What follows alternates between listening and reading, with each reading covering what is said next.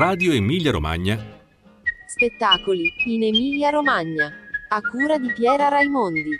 Occhio alla radio. Se questo è un uomo di Walter Malosti, giovani giornalisti con altre velocità si confrontano con la critica teatrale.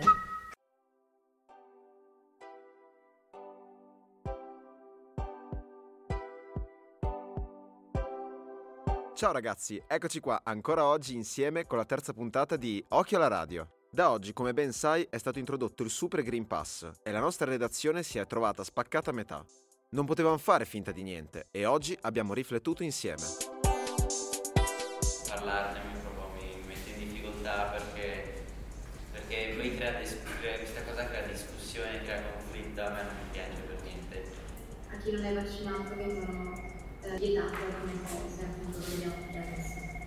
Allora, io eh, laurea di diritto fare in presenza, poi essere in presenza eh, là, qua da voi, però eh, non so il vaccino e devo portarne uno, però è troppo tardi e quindi dovrei continuare a farlo qua, anche se non è che sia al massimo farlo online, perché mi piace molto.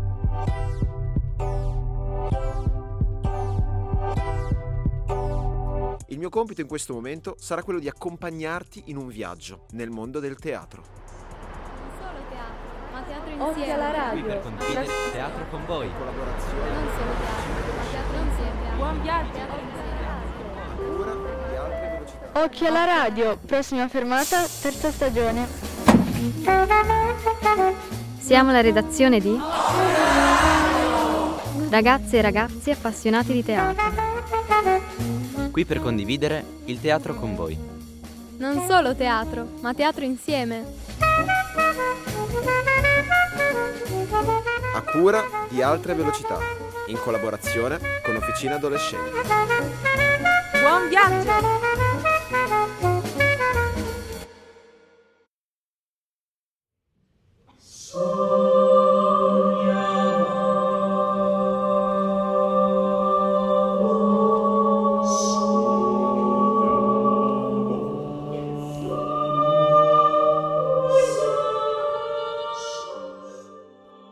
Sabato 4 dicembre siamo andati a vedere Se questo è un uomo di e con Walter Malosti ed entrando nel foyer dell'Arena del Sole ci siamo imbattuti in una mostra di cui vi parleremo tra poco.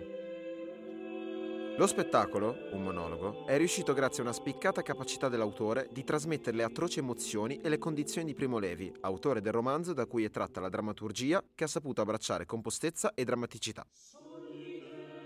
Effetti speciali, videoproiezioni, ologrammi hanno contribuito a rendere il tutto più coinvolgente, riuscendo a immergermi come spettatore nelle atrocità del campo di concentramento.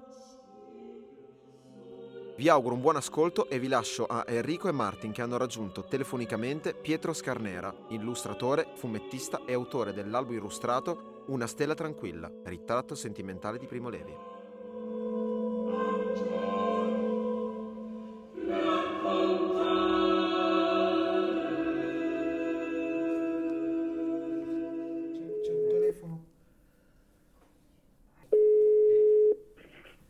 Pronto? Eh, mi chiamo Martin, faccio parte del progetto di Occhio alla Radio e abbiamo alcune domande eh, da farti eh, su appunto il fumetto che hai scritto che si chiama Una stella tranquilla su, diciamo, la storia di Primo Levi. E come prima domanda abbiamo pensato da, da dove è partita l'idea di fare un fumetto, un fumetto appunto su Primo Levi, cioè sulla sua storia. Certo. Beh, eh, Primo Levi è uno dei miei scrittori preferiti e che, insomma, come tutti, anche io l'avevo incontrato a scuola, insomma, leggendo Se questo è un uomo, però poi diversi anni dopo l'ho riletto e poi nella mia edizione c'era anche il secondo libro di Primo Levi che è La tregua, quindi ho letto anche quello e poi ho letto tutti gli altri e quindi ho scoperto uno scrittore che ha, ha fatto tantissime facce, ha scritto racconti di fantascienza, romanzi, poesie, saggi. Siccome quando una cosa mi piace molto voglio che anche gli altri la scoprano, ho pensato che poteva essere un buon soggetto per un fumetto. Poi ci sono tantissimi altri motivi. Per dire solo l'altro più importante è che ovviamente Primo Levi ha scritto di argomenti molto importanti, no? La sua testimonianza dell'Agra, in generale tutta la sua riflessione su Auschwitz, è una, un'opera fondamentale. E io leggendo queste cose, leggendo quello che lui ha scritto, mi sono sentito quasi chiamato in causa perché c'è spesso nelle sue pagine una, si rivolge spesso ai giovani e alle nuove generazioni, in particolare a questi figli dei figli, cioè a questi ideali nipoti. E, e, io mi sono reso conto che io faccio parte di questa generazione qua, cioè di quelli che hanno avuto i nonni che hanno, fatto, che hanno vissuto la seconda guerra mondiale e quelle cose lì. Però, però, mi sono anche reso conto che la mia è l'ultima generazione che ha una memoria familiare di quegli eventi e che invece eh, quelli che più giovani, insomma quelli che sono ragazzi oggi, probabilmente non ce l'hanno più questa cosa. E quindi eh, secondo me alla mia generazione spetta il compito di raccogliere il testimone di un personaggio come Primo Levi e provare nel nostro piccolo a passarlo diciamo a voi, a quelli ancora più giovani, perché è un passaggio delicato, perché io per esempio ho avuto un nonno che è stato prigioniero in Germania come soldato italiano e quindi questi racconti mi sono stati fatti per, per tanti anni e chissà cosa succede invece a qualcuno che non ha avuto dei nonni che gli hanno raccontato la guerra. Quindi questa è l'altra idea alla base del libro. Io ho provato a fare quello che so fare io, cioè fare un fumetto su questo argomento. Come seconda domanda volevamo chiederle appunto, lei come titolo del fumetto ha, scelta, ha scelto Una stella tranquilla. Volevamo chiederle mm, il perché di questo titolo. Allora, Una stella tranquilla intanto è, un, è, uno di questi racconti un po' fantastici di Primo Levi, è la storia di un astronomo che quindi guarda il cielo per lavoro, però vivono, lui e la famiglia vivono, adesso non mi ricordo esattamente, in qualche osservatorio Sud America, se non sbaglio, e la moglie è molto, molto annoiata di vivere lì, quindi hanno finalmente organizzato una, una, gita, una vacanza, però proprio quando stanno per partire lui si accorge che la stella che osservava sempre, che sembrava così tranquilla, non c'è più. Quindi è un racconto ironico. Io in realtà ho usato questa immagine perché mi sembrava adatta a spiegare un po' chi era Primo Levi, almeno come lo vedo io, ecco, perché eh, è, è, un personaggio che ovviamente è molto un punto di riferimento per molti, per quello che ha scritto, quindi come una stella che può essere usata come un punto di riferimento. Diciamo, se uno guarda le sue interviste è, è veramente una persona che sembra molto serena, molto tranquilla, nonostante quello che ha vissuto, no? molto ironica anche nelle sue interviste. E in realtà però eh, poi quando io l'ho, l'ho studiato un po' più a fondo per fare questo lavoro mi sono accorto che questa è l'immagine pubblica che lui dava e in realtà sotto sotto c'erano molte altre cose, anche dolorose evidentemente, e quindi un po' l'immagine della stella che da lontano sembra ferma, immobile, tranquilla appunto, però all'interno ci sono delle esplosioni nucleari, insomma non è, non è un posto tranquillo mi sembrava fosse una buona immagine. E poi l'ho scelta anche questo titolo anche perché la mia non è esattamente una biografia ma io l'ho definito un ritratto sentimentale cioè non è la vita di Primo Levi anche perché il racconto inizia quando lui torna dalla guerra quindi non c'è tutta la parte precedente della sua vita ma in realtà è un po' una, un, un modo di, come in cui lui si è raccontato al pubblico attraverso i suoi libri, attraverso le tante interviste. Quindi io ho un po' rimesso insieme il modo in cui lui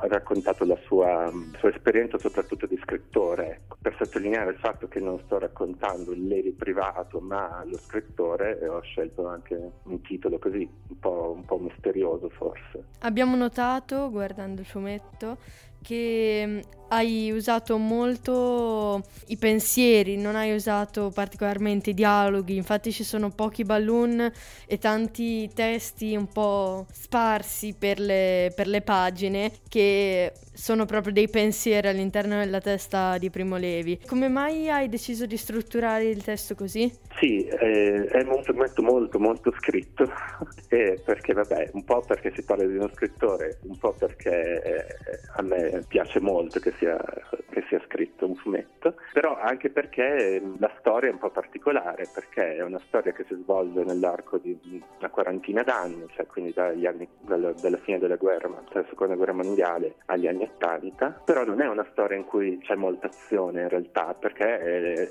è una storia di uno scrittore che sta alla macchina da scrivere e, e soprattutto di una persona che ha avuto una vita, a parte l'esperienza del lager, molto molto normale. Cioè, Primo Levi, quando è tornato dalla guerra, ha cominciato a lavorare come chimico, ha lavorato per 30 anni sempre nella stessa fabbrica, ha avuto una moglie, due figli e poi ha vissuto per esempio sempre nella stessa casa, nella casa in cui è nato, quindi non succedono molte cose. Per cui le tavole del, del fumetto sono molto ariose, diciamo, non ci sono per esempio le vignette neanche, sono spesso delle pagine uniche, diciamo splash page si chiamano, perché il ritmo del, del racconto non è molto serrato, ecco, quindi io ho pensato di fare così per comunque mantenere un ritmo mh, leggibile per, per, chi legge, no? cioè per, per, i lettori. E poi anche perché erano tante le, le concetti, le riflessioni, le, le, cose su Primo Levi che io volevo mettere dentro. E quindi a volte i dialoghi ci sono quando lui interagisce con dei personaggi, però per la maggior parte del tempo non non si svolge magari in un momento preciso, ma è più un, un, come sfogliare un album eh, di foto quasi, cioè, perché si fa una carrellata in 40 anni di storia. E ti faccio quest'ultima domanda, guardando il fumetto, insomma, vedendo un po' quello che avevi scritto, che avevi una grandissima conoscenza di Primo Levi e ti volevamo chiedere se avevi fatto anche degli studi specifici su, su, sul personaggio e come li avevi strutturati. La prima cosa che ho fatto, ma questo ancora prima di pensare a fare un fumetto, avevo letto tutti i libri di Primo Levi, soprattutto avevo letto molte interviste, sapevo già più o meno che cosa volevo che ci fosse dentro. Quando ho pensato, va bene, voglio fare un fumetto su Primo Levi, sapevo già che cosa metterci dentro. Invece invece ho fatto un lavoro di ricerca per quanto riguarda le immagini, perché appunto, come dicevo prima, si tratta di una vicenda che si, si articola lungo 40 anni e soprattutto nei primi anni, insomma negli anni quando 40, 50, quando Levi era un ragazzo, non c'è molta documentazione fotografica eh, perché Levi è diventato un personaggio famoso in tutto il mondo, soprattutto nella seconda metà degli anni 70 e negli anni 80. Quindi io invece dovevo disegnarlo da ragazzo. Quindi ho cercato tantissime foto, poi siccome è un argomento delicato, mi sono veramente aggrappato a tutte le immagini che, che, trovavo, sia per esempio le copertine dei suoi libri, oppure queste sculture che lui faceva col filo di rame, oppure questi disegni che lui faceva al computer, uno dei primi computer, uno Macintosh, in cui disegnava per esempio dei gufi, che torna, è un, un animale, un'immagine che torna spesso nella sua opera, e poi anche immagini che sono dentro i suoi libri. Per esempio l'immagine che c'è cioè nel cuore di Se questo è un uomo, nel capitolo centrale, quando lui parla dei sommersi, è questa immagine che lui si porta dietro anche quando torna, no? che non lo fa dormire, non, non, lo fa vivere normalmente, e lui lo scrive, se, se potessi racchiudere tutto il male del mondo in un'immagine, sceglierei questa, è quella di un uomo senza volto, col capo che non sembra più un uomo essenzialmente. E anche questa è una cosa che io ho disegnato, insomma, quindi eh, il lavoro che ho fatto è stato questo, di cercare sia nella, diciamo, nella documentazione reale, fotografica, che cosa c'era, sia dentro sue, i suoi racconti, i suoi libri, i suoi romanzi, che immagini potevo usare. Ok Pietro, eh, grazie mille. E la nostra intervista finisce qua, ti ringraziamo ancora perché è stato, è stato, molto interessante. Cioè abbiamo visto i suoi disegni appesi all'Arena del Sole. Va bene, ok, grazie. Buona serata, ciao. ciao.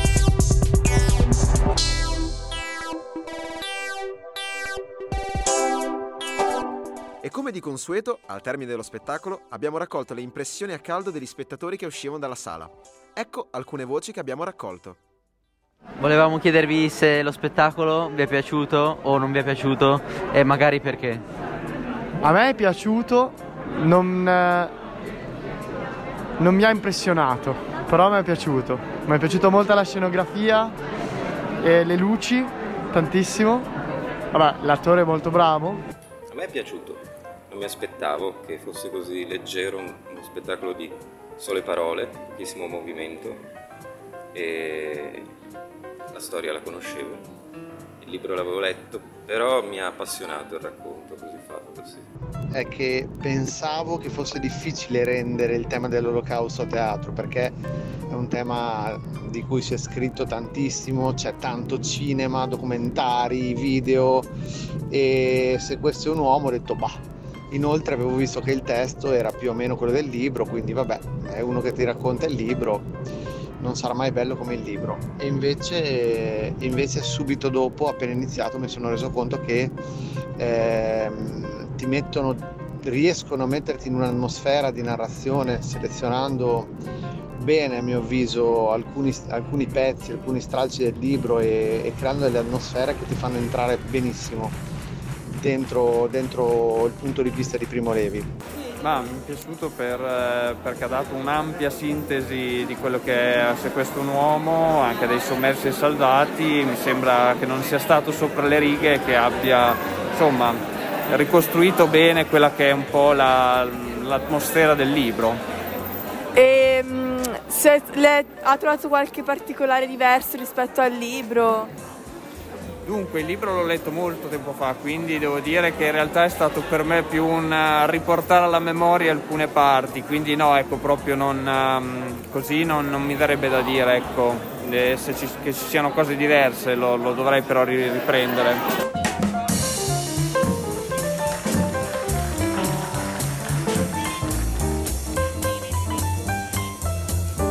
Grazie per questa tua attenzione che ci hai dedicato. Come ben sai, la redazione di Occhio alla Radio è curata da Altre Velocità, in collaborazione con Officina Adolescenti di Sala Borsa Ragazzi. Ci vediamo tra pochissimo per le prossime puntate. Ciao!